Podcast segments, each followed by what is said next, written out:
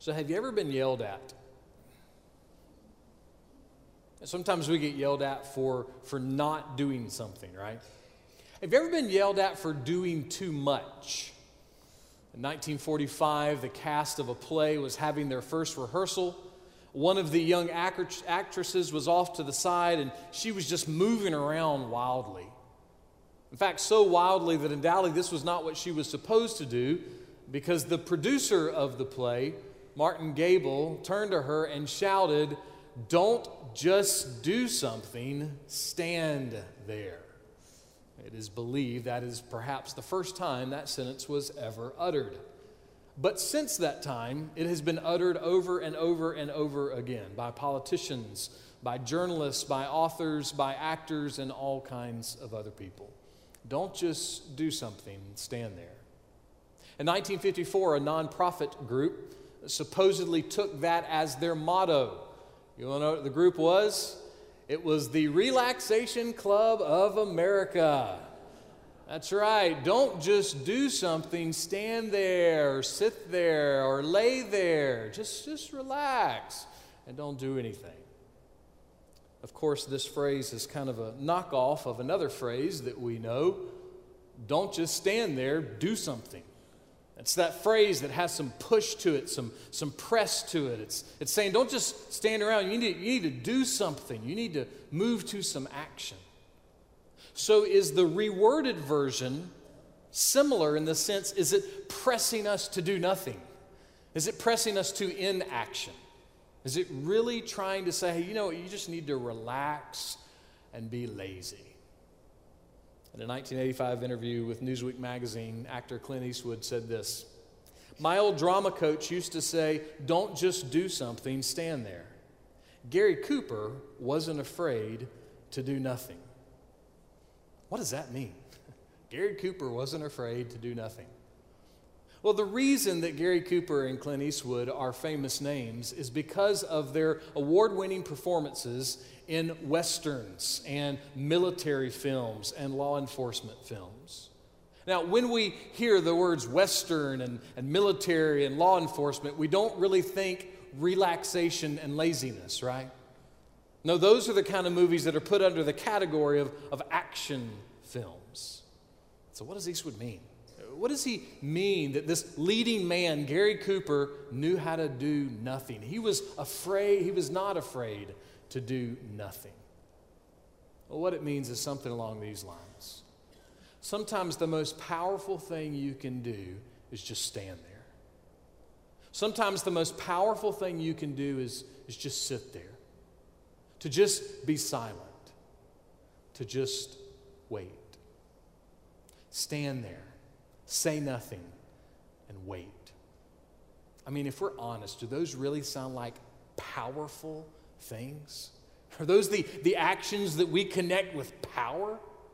I mean, can you imagine an athletic director of a major college football program standing up at a press conference one day and saying, you know what, we're looking for a coach who'll just stand there, say nothing, and wait? Can you imagine a, a person who's going to run for president of the United States announcing his candidacy with this I am going to stand there, I'm going to say nothing, and I'm going to wait?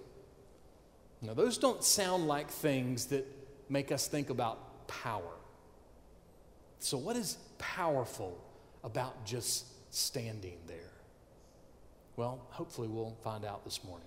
Look with me at Titus chapter 2, beginning with verse 1. The Apostle Paul writes, But as for you, speak the things which are fitting for sound doctrine. I was third in line this week in a bathroom in a restaurant to wash my hands. Man, it was a busy sink, I'm telling you.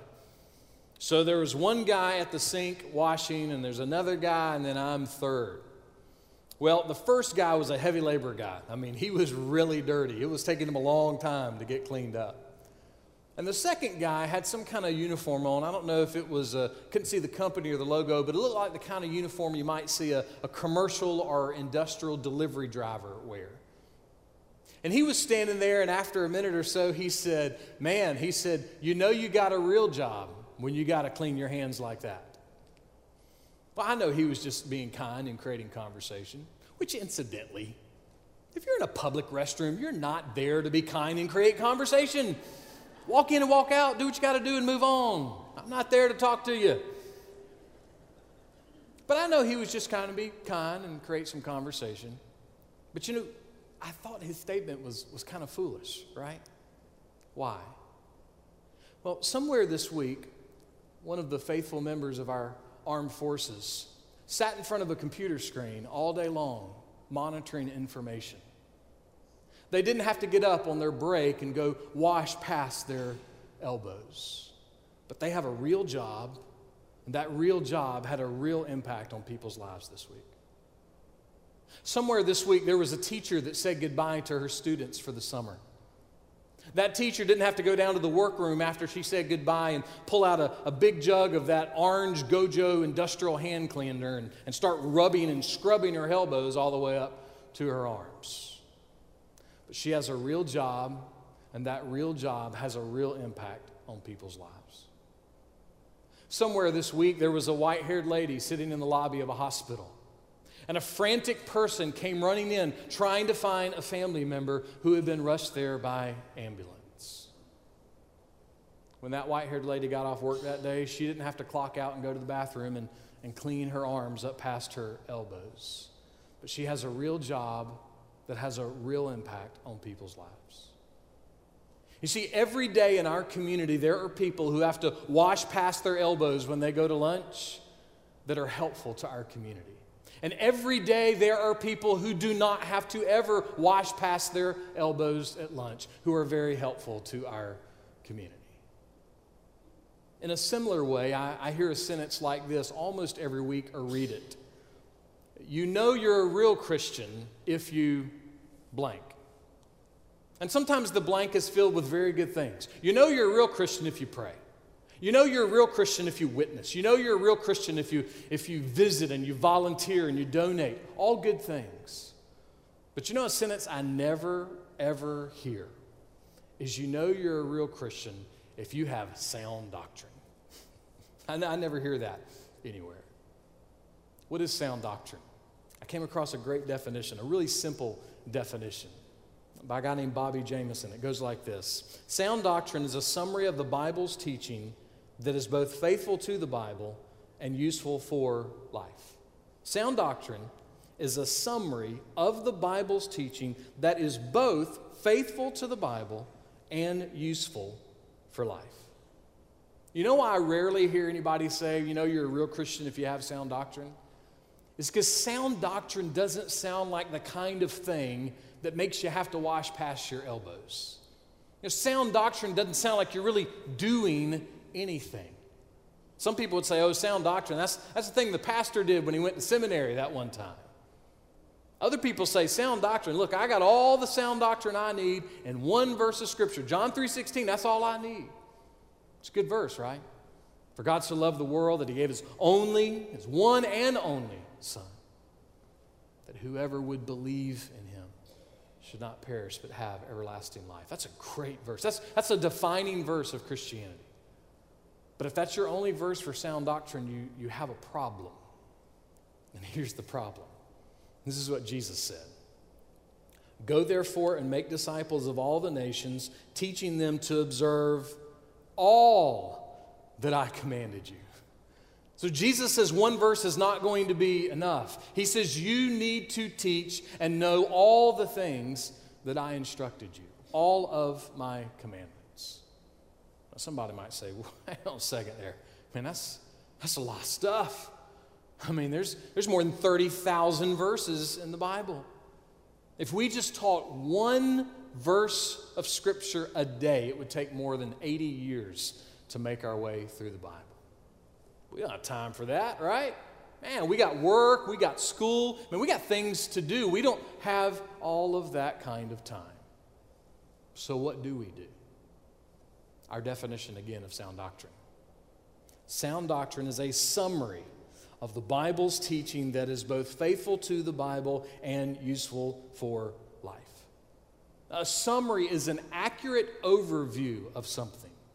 So, to have sound doctrine means that we have a, an accurate summary of the gospel, the story about Jesus Christ, and we have it swirling around in our minds all the time. All the time. What does that look like? Well, it looks kind of like this. We need to spend as much time as we can in the commandments of Jesus. And Jesus said in, in all the commandments. Well, what are all the commandments? Well, Jesus fulfilled all the promises of the Old Testament, every single one of them. And through his birth and his life and his death and his resurrection and his ascension, he has created all the promises of the New Testament, so to speak. And so we could say that all the commandments of Jesus are all of the Bible. But we can't lug around a 34 pound family Bible with us all the time, right? So, what are we supposed to do? Well, we need to read and we need to remember. There's absolutely no substitute for reading the Bible. You can't, you can't find a substitute for it. Read a little bit when you can and then make plans to read more later. You can read a real Bible, holding one in your hand, or you can get you a Bible app. And you know what? The Bible apps, most of them, even have someone who will read the Bible to you if you will use them that way. And if you struggle with either one of those, Go see our own Stephen Jenkins over at Lifeway. He can help you find a good Bible or any kind of resources you need to listen and read the Bible. Like a little plug, how I did that, right? Just real, real easy there. Some people say, man, I just don't have time to read the Bible. Man, you really don't want me to go there. I mean, I don't even want to go there for me, okay? But let's just go there for a minute. Let's just do some simple math, all right? Just some really simple math. Let's just look over this past week. This past week, have you listened to more than an hour of classics, rock and roll, heavy metal, rap, polka, whatever it is that you listen to? Have you listened to more than an hour of that this week? I have a friend of mine, best business owner I know. He shames me with how much Bible and preaching he listens to every week in his car. All right, thinking back over this past week, did you spend more than one hour this week watching soap operas or reality shows or cartoons or sports or weather or cooking or home improvement or news programs on TV? More, more than an hour, just cumulative. Did you binge watch a season this week while we have been gone? All right, how about this one? Did you spend more than one hour this week with the newspaper? More than one hour doing the, the crossword or the Sudoku or Sudoku or Sadaka, what, I don't know how to say that word, whatever that is, you know, the thing with the numbers. Or reading the obituaries. You know who you are. My parents. I know everyone who dies in South Carolina because my parents read the obituaries of the state. And so I find out, and it's very useful information. Have you spent more than an hour this week reading the newspaper? All right, now let's take all of those things and let's compare them to this question. Not devotional books, but have you spent more than an hour this week reading the Bible? How about over the last month? Over the last month, have you read at least one fiction book? Maybe more than one fiction book. And compare that to how many books of the Bible, not even the whole Bible, just a book of the Bible. What about this past week? Have you spent more than 30 minutes looking at videos on YouTube? Compared to, have you spent more than 30 minutes listening to a sermon or, or watching a sermon on YouTube? There's, there's a lot of sermons you can watch on YouTube. Are you ready to stop? Because I'm ready to stop. See, the real issue with reading the Bible is never time.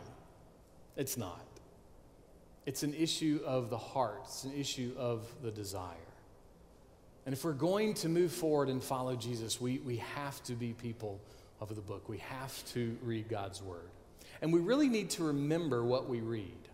Now, somebody say, oh man, I can't memorize things. That's the worst. It's hard. I just, I just can't memorize stuff like that. Maybe but probably not. And here's why we remember what we love and we remember what we do. Some people can remember sports stats. Some people can remember family stories and family history. Some people can remember military history or U.S. history. Some people can remember recipes and gardening tips and math formulas. Some people can remember movie lines. Some people can actually remember where they left their keys. See, we all have the ability to remember, we have the ability to memorize. It's just sometimes it is set on other things. Now, granted, I'll be the first to say you can't remember 30,000 Bible verses every day. But here's what you can do you could remember three Bible verses from your reading in the morning. You see, we, we really do remember the things that we love and we remember the things that we do. So, if we're not remembering the commandments of Jesus, Maybe it's because we're not loving the commandments of Jesus. Maybe it's because we're not doing the commandments of Jesus. Paul's writing to his friend Titus. He's trying to help him function as a Christian in a culture and a society that's full of sin and immorality. You know, the kind of stuff that we don't have anymore in our culture and our society. And so, what's his advice for him? Listen to it again. But as for you, speak the things which are fitting for sound doctrine. That phrase right there, but as for you. You see, there were some people around Titus that were not speaking that which was fitting for sound doctrine. In other words, they were making a big deal out of a lot of good things, but good things that were not Jesus. They weren't making a big deal out of Jesus. And so Paul tells Titus, don't be that way. You be somebody who's always making a big deal out of Jesus. And he says here, speaking that way. The language speaking here is not just saying words, it's living out words. Next week, we're going to zoom in on what it means to live out sound doctrine. But this morning, I want us just to, to think for a moment on that phrase, but as for you. I want us to zoom in on what that means. This may sound obvious, but I can't eat bacon unless I have bacon. You know? And when I have bacon, I eat bacon. But I can't eat it if I don't have it. Likewise, I can't live out sound doctrine if I do not have sound doctrine. So, how do I get sound doctrine? Well, first, you have to be saved, you have to be a Christian. Someone who's not a Christian does not care about sound doctrine. They don't care about all the commandments of Jesus, and they definitely don't care about doing all the commandments of Jesus. Someone who's not a Christian functions like this. In almost every situation in life, their first response, the first thought of their mind is this What's in it for me? That's how a non Christian thinks most of the time. But a Christian has a completely different approach to life. A Christian thinks differently. A Christian says, Hey, what's in it for Jesus? What is it about this situation that might cause people to be more curious about Jesus when they see my words and see my actions? Or maybe even put it another way is what I'm about to do, is what I'm about to say, is how I'm living out. Does it fit with sound doctrine? Does it fit with sound doctrine? You see, the picture that Paul's giving Titus is this that over time, as a believer, what you do is more and more of your life is wrapped up in reading God's truth and remembering God's truth and listening to God's truth and learning God's truth and loving God's truth. Everything comes back to the truth of God. But why is that such a big deal? Why is it such a big deal that a Christian have sound doctrine? Well, we're going to let God answer that question for himself. Jeremiah chapter 6, verse 16. Thus says the Lord Stand by the ways and see and ask for the ancient paths where the good way is. It is always an extremely helpful thing for a pastor when he gets to say, Thus says the Lord. Takes all the pressure off of me. So, what does the Lord say? Well, the Lord says, don't just do something, stand there. He says, stand and, and look and ask. Just think through those things. Stand, look, ask. None of those require us scrubbing past our elbows. It's a completely different category of work, a completely different category of action. So, what are we supposed to stand and look and ask for? Says there the ancient paths. The ancient path? No, I don't want nothing ancient. I don't want nothing old, man. I want new and improved. I want cool and hip. I don't want ancient. That's sometimes what we say of those who are younger. But just to be clear and to make sure we don't get distracted, for those who are older, the ancient paths are not 1950s America. It's a completely different ancient path that's being spoken of here. And what is that ancient path? Well, God's talking to Jeremiah. So, for Jeremiah and for the people who lived when Jeremiah lived, the ancient path would have been the path of people like Abraham and Isaac and Jacob, people like Moses and David, and Samuel and Solomon and others. In other words, the ancient paths would lead you to one clear truth. This is how Moses said that clear truth. Deuteronomy 4:39. Know therefore today and take it to your heart that the Lord he is God in heaven above and on the earth below. There is no other. That is the ancient path. That is the only path. The Lord God is the only God. The God of Israel is the one true God. There is no other. Jesus of Nazareth was killed and crucified on a Roman cross. Three days later, he came back from the dead. And after he had come back from the dead, he was walking on a road from Jerusalem to Emmaus. And he came upon two of his disciples and he began to talk to them. And eventually, he wanted to encourage them with why the gospel is the greatest news. And you know how he encouraged them? This is what Jesus said Luke 24 27. Then, beginning with Moses and with all the prophets, he explained to them the things concerning himself in all the scriptures. Jesus took them back to the ancient paths. He took them back to the, the very foundational truth about God. And that's this that God created the gospel, that God owns the gospel, and that God freely gives the gospel.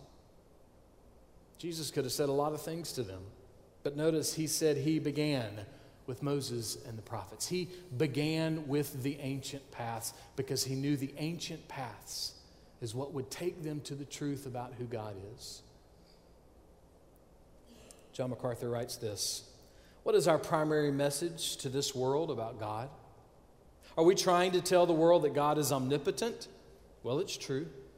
Are we trying to get across to this world that God is omniscient, that God is omnipresent, that God is immutable? Are we trying to get across to this world that God is the creator and the sustainer of the universe, that God is sovereign, that God is eternal? Yes, all of that is true. But what we're really trying to get the world to understand is that God is a Savior. Isn't that it? We're trying to get them to understand that God is there to save them. And how does God save? Well, He saves through Jesus Christ. Guess what? We just did sound doctrine. see, see that's, that's a summary of the Bible. Again, listen to our definition. Sound doctrine is a summary of the Bible's teaching that is both faithful to the Bible and useful for life. So, the summary of the Bible would be this there is only one God, and He is holy, holy, holy, and He is perfect. And one day he will perfectly carry out perfect justice. And he is perfect love. He is pure love. And out of his rich mercy, he has made a way for people to be rescued if they will believe and repent and follow Jesus. Sound doctrine. Sound doctrine is not first and foremost about me and my family and my friends. It's not first and foremost about my education or my country or my favorite team. It's not about my church or my pastor. It's not about my favorite kind of pie. Sound doctrine is first and foremost about the gospel. There is one God and only one God, and that God has proven and shown his love by sending his only Son to die for our sin to rescue us from our sin and to give us life that lasts forever. Some of you, though, in your minds are still thinking, eh, I don't know. Sound doctrine. It sounds like cute religious words, but I don't need sound doctrine more than I need food. And I don't need sound doctrine more than I need money. And I don't need sound doctrine more than I need a new smartphone. So we think this way. Sound doctrine just still, eh, we're not sold on it. Look at the next part of what God said to Jeremiah. Jeremiah 6 16. Thus says the Lord Stand by the ways and see and ask for the ancient paths where the good way is and walk in it, and you will find rest for your souls. Listen, you will not find rest for your souls in your family. You know why? Because nobody in your family is holy, holy, holy. You will not find rest for your soul in your education, in your friends, in your favorite team, in your church, or in your pastor. You know why?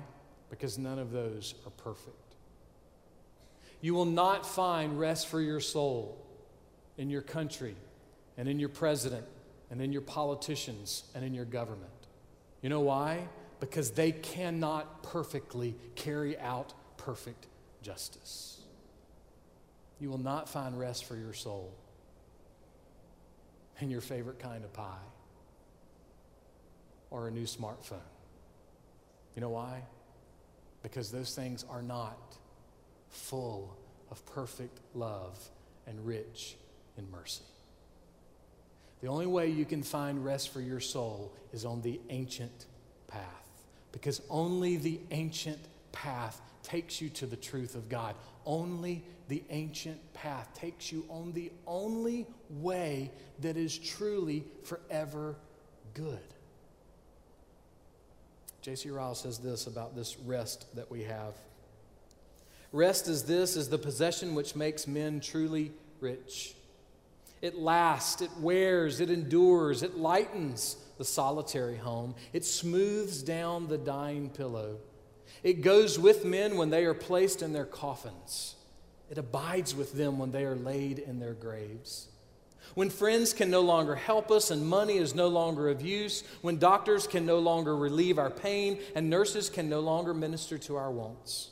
When sense begins to fail and eye and ear can no longer do their duty, then, even then, the rest which Christ gives in the old paths will be shed abroad in the heart of the believer.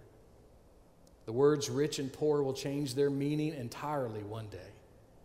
He is the only rich man who has come to Christ by faith, and from Christ has received rest. I want you to honestly ask your heart two questions this morning Are you rich? Have you truly received the rest that can only come from Christ? One more thought from Ryle. Death and judgment and eternity are not fancies, but they are stern realities. Make time to think about them. Stand still and look them in the face. You will be obliged one day to make time to die, whether you are prepared or not. The last enemy, when he knocks at your door, will brook no delay and will not wait for a convenient season. He must be admitted, and you will have to go. Happy is he who, when the roar of business and politics is dying away on his ear and the unseen world is looming large, can say, I know whom I have believed. I have often stood in commune with him by faith, and now I go to see as I have been seen. That's sound doctrine.